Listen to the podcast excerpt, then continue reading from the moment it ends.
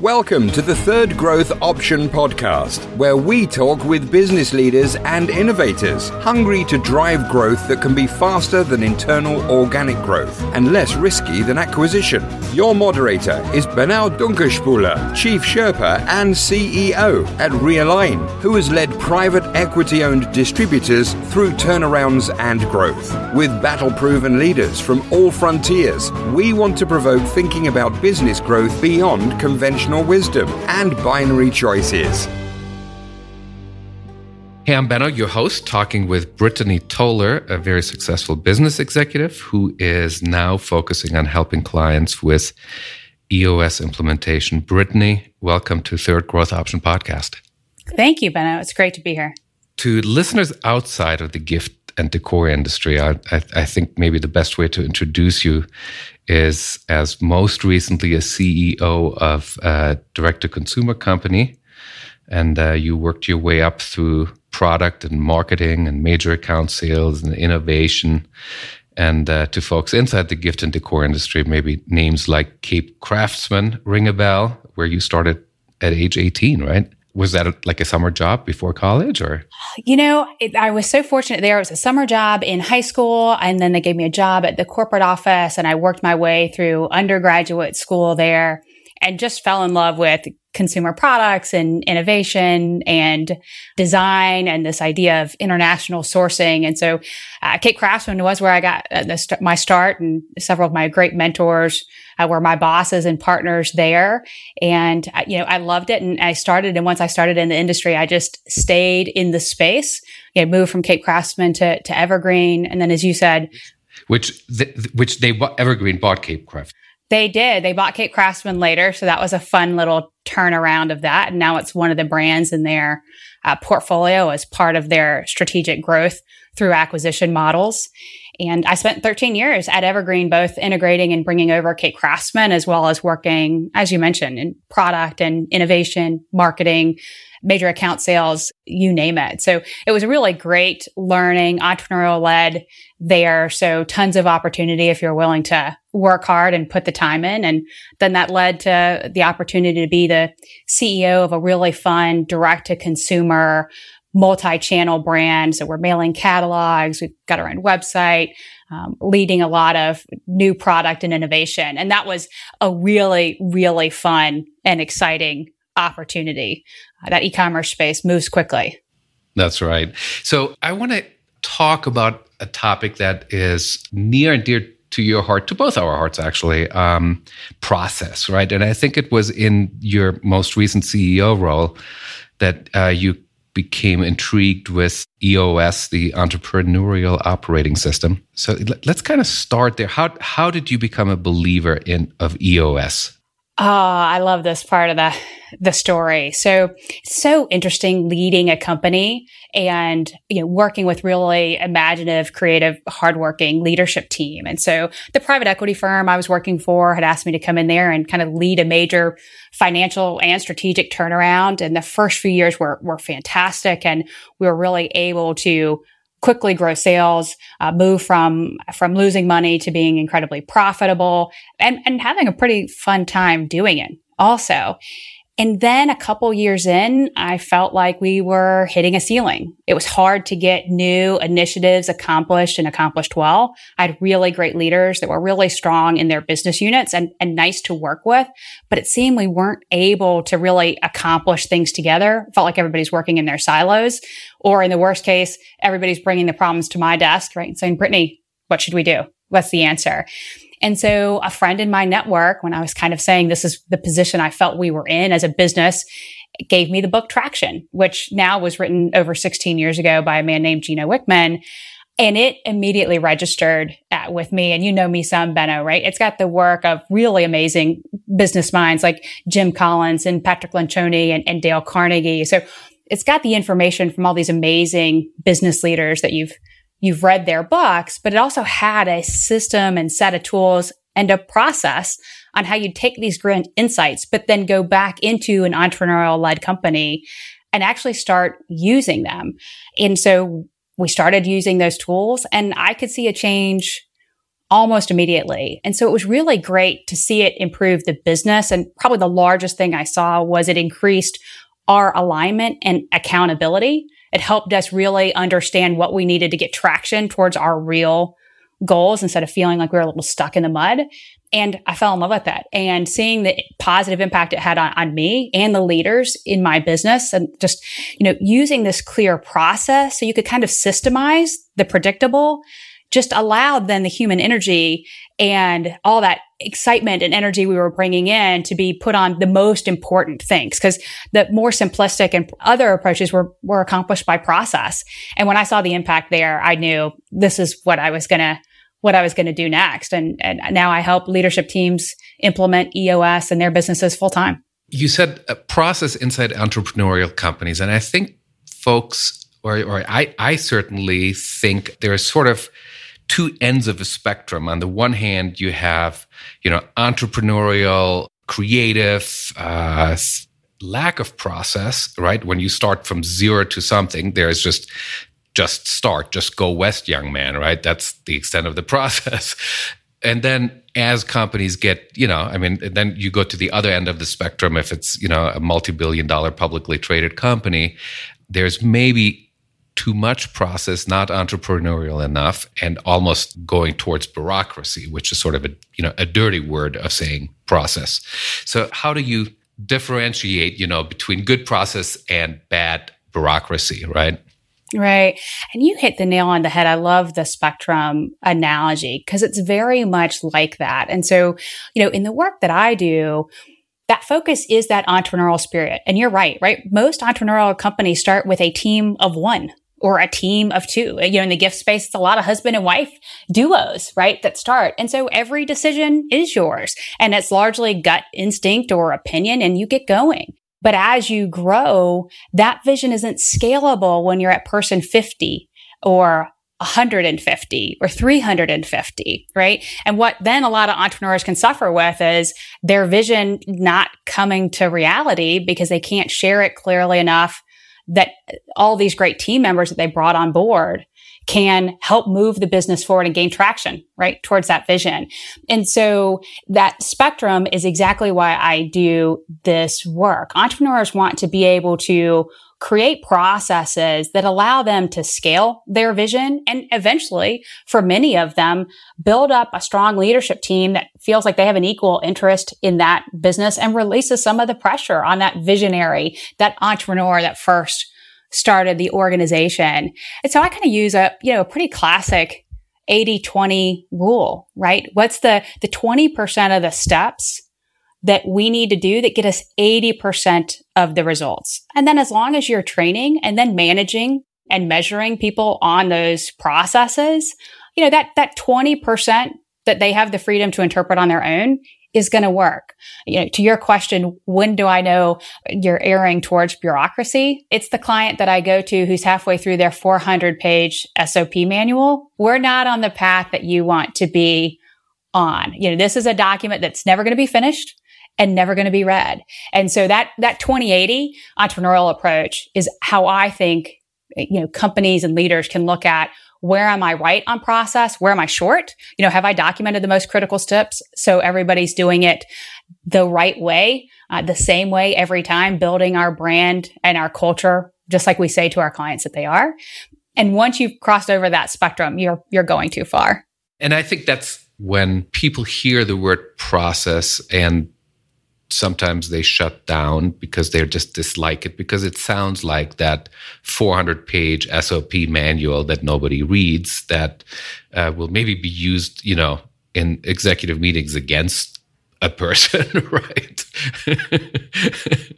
Do you find a lot of pushback on the word process, or sort of this bureaucratic version of process when you work with clients? I think when I work with a lot of leaders, when we start saying the word process, the first thing I see is a little fear, right? Maybe the second thing I see is a little resignation, right? The entrepreneur that's like, hey, this business is growing too fast for me to be the single decision maker, right? Or the single driver. So I've resigned myself to wanting to bring in process. And maybe one day I'll come up with a sexier word that means the same thing. But in a lot of the conversations that I have with leaders, I think in a couple minutes, right? When you sit there and talk about going, every company is still using a process. Like you all have a process for how you hire and recruit people, whether you're a small company and it's just people the owner personally knows and he reaches out to and goes through recommendations, or you recruit on LinkedIn, or you use a really amazing recruiter or HR team.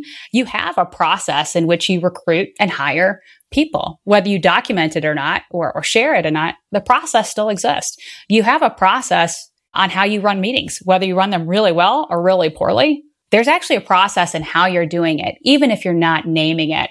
So with a lot of the leaders, you know, within 2 minutes, we can really quickly identify a handful of processes that they have in their business that they're like, oh, of course, that's a process. And naming something then gives you a lot more power and control over it. And then looking at that is where you can really look at it and go, does this process reinforce the values and the focus of this organization and the type of culture that we want to have? And it doesn't take massive tweaks. I mean, the lifting and the work that I can see leadership teams do in just a single day meeting is incredible. And a lot of them will go, man, we spent 6 months, we didn't get this far. But we, again, use a process where we come in and we stay focused and we stay present and we work on the business, not in the business that day. We work on the business.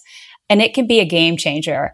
But yeah, it can be scary those first few minutes when we start talking about process. And a lot of that is a little bit of fear of what is this going to point out in my business that isn't as strong as I'd like it to be or is overcomplicated. And some resignation and going, I haven't done this very well, map these processes, but I want the company scalable and I'm willing to do that. And I think oftentimes I find the work that you and I both do with companies is just a matter of an outsider coming in and being able to sort of name the baby, or, as they say, you cannot read the wine label when you're sitting inside the bottle. I mean, right, we have the advantage of the outside perspective to just say to the team, hey, I think here's what you guys are doing. I think here's your process. Oftentimes they're not aware of it, or they didn't give it a name, so we can help by just providing that outside perspective, right? Absolutely. I think the value that you and I and coaches and facilitators and consultants, throughout the world, you need to bring in one objectivity, because the people in that room are carrying that business on their shoulders every single day. So we need to bring in a lot of empathy. And from my experience in entrepreneurial firms and leading a very entrepreneurial, fast-paced company, I have a lot of empathy for what these leadership teams are going through. And it's a very, very busy, constantly changing business environment that we're in now. And then with that empathy, you can still bring in that objectivity and give them some perspective that they don't have when they're working in that business. And then we're also responsible for bringing in accountability, doing our part of the work really, really well and on time, right? And as advertised, so to speak. So it increases their accountability and partner, right? I mean, you don't hire a diet coach to feed you cake. And just that mental commitment to going, I want to make a change and I'm going to bring in an accountability partner is often the very first of the big game changers I see in leadership teams. I'm sure you see this with clients you work. Seeing that the leader took that first step and made that investment ups everybody's game right away. You're exactly right. And just the top leader saying, hey, I don't know everything. Let's bring in an outside perspective gives mid-management or the whole executive team kind of the freedom to say, well, I don't know everything either. And the fact is, you and I don't know everything either, right? It's just, and that's where the empathy comes in and the ability to just sort of put ourselves into the leader's shoes. I wanted to ask you another question, and you kind of started addressing it, when we talked about, the spectrum from entrepreneurial to overly bureaucratic, the 300-page manual that just collects dust, essentially. How important is, what I call the altitude of information, right? Being too broad Replacing a 300-page manual just with one sentence is probably not the right thing to do. How do you view the idea of flying at, 20,000 feet versus, 500 feet altitude when you help executive teams implement EOS? Interesting. That's an interesting way to kind of pose that question. And I would say first, for teams, when we're working together, we set our intent and our objectives. And I think that's critical. That's critical for everything. Before you start your workout, set your intent, set your goal for that workout, right? Before you set a conversation with your spouse when they've come home from work, set an intent, right? Or an objective for that conversation. Because going in with thoughtfulness, I find, is going to greatly increase the results. And then for the teams that I work with, we do a mix. And I like your conversation on altitude. It's about starting high. What's that full vision? Where do we want to be 3 years? And we do, again, that in an entrepreneurial, high-level way. This isn't an in-depth 3 to 5 years. It's like, what do we want this company to look like 3 years from now? What are 5 to 15 bullets that identify what that would be? Okay, now if we can see that 3 years from now, it's not very far. So what does the next 12-month plan, high level, need to look like to have us on the path for 3 years, right? So we start at 20,000. Maybe we've moved down now to 10,000 with our 1 year plan. And then we break it down into quarters. Okay, what would I need to do in the next 90 days to have me on plan for the year, that had me on plans for the 3 years? And just setting that intention. And we look at all of those lenses during this process. So we're never going to finish our 90-day goals, right? And maybe now we're down at the 500 to 1,000 foot level. And if we then look up and go, is this in alignment with our 10,000 foot goal? If it's not, where are we off track? And we work on that in a room. And a big part of that effort with the leadership team is to get them aligned. But as goes the leadership team, so goes the organization. So when they take this into their teams and their teams see them working cross teams within the organization this way, starting both with a big picture goal and then bringing it down to, this is something that we need to do in the next 90 days that's going to get us on the way there. I find it to be a game changer. So I think my answer to you would be, we start high and we go low. And then the work that I do with teams, we meet every 90 days, right? You go and you work crazy for 90 days down in your business trying to accomplish these goals. And then we stop. We lift our heads up. We go back up to 20,000 feet, right? We reset our alignment, our intentions. We look back at how we did, and we look forward at what we want to do next. A big part of that is also going, you're not going to be perfect. The goal isn't perfect, right? A lot of us are running crazy businesses, succeeding almost in spite of ourselves, right? The goal is to intentionally get better so that you're getting stronger and stronger at making that impact, which, requires you to learn together through that. So I really think for truly effective leadership teams, it takes a mix, that high level view, and then that down, what are we going to do the next 90 days? And EOS, I think you use the term big rocks, right? To differentiate from pebble and sand. And, we've all, I'm sure, seen, the YouTube of somebody, filling a bucket first with sand and then with pebble and then with rocks versus first with rocks, then with pebble, then putting the sand over it, right? And so I love that analogy of, what I call altitude is in EOS terminology, I think, big rocks, pebble to sand. Yeah. And, that's another great, I think it's Franklin Covey that first had that great analogy, and it's so crystal clear. And that's true in so many things, isn't it? Right. When somebody's then given you the perspective, you're like, that's completely correct, right? We've got to pick the rocks, which are the bigger things. They are the harder things. They're going to take us longer, but prioritize those first. And then you quickly find you have a chance to put the pebbles in there, right? Smaller things, consistent meetings, one-to-ones. And then you still have room to put the sand in there, right? Today, and sand in today's environment is probably email, right? And now we get personal text, personal WhatsApp, right? All those grains of sand that if you started with those, you could spend all day in your email box. But did it move your team forward? Did it inspire your group? And so it is really about setting those rocks. And the work that I do with leadership teams is not only about setting that for the teams and then each of them identifying their rocks, their big picture goals for 90 days, but then sharing that information out consistently across their organization, right? What does everybody say? You have to hear something 7 times before you even start hearing it the first time. But quarter after quarter, seeing their leaders stand up and go, these were my rocks. Here's what went well and is accomplished, and here's what didn't. And it's either a new rock or we changed based on everything that we learned. That's really important. You said that earlier, right? Like, how do you help teams feel like they can enter a room and know that they don't know everything? The same as, you know, there's no consultant or coach that knows everything, right? Anybody who's willing to say, I know everything's in the wrong room or in the wrong business. That's right. Right? And I think in today's environment. Highly delusional. Exactly, right? In today's environment, if you stand up and say, I know everything, you've lost the entire room, right? They've stopped listening. And so it's about kind of creating that environment where even the teams can see they set goals, they didn't reach them all, but look at how far they got and how can I contribute to that next. I think that's a big part of it. When I asked you at the very beginning, what made you sort of, become a believer in EOS? You said, people were working in silos, and which means they're not sharing things. And this whole idea of setting the big rocks, the big goals, reviewing them with everybody on the leadership team, some of it weekly, some of it monthly, some of it every 90 days, creates alignment and it creates buy-in.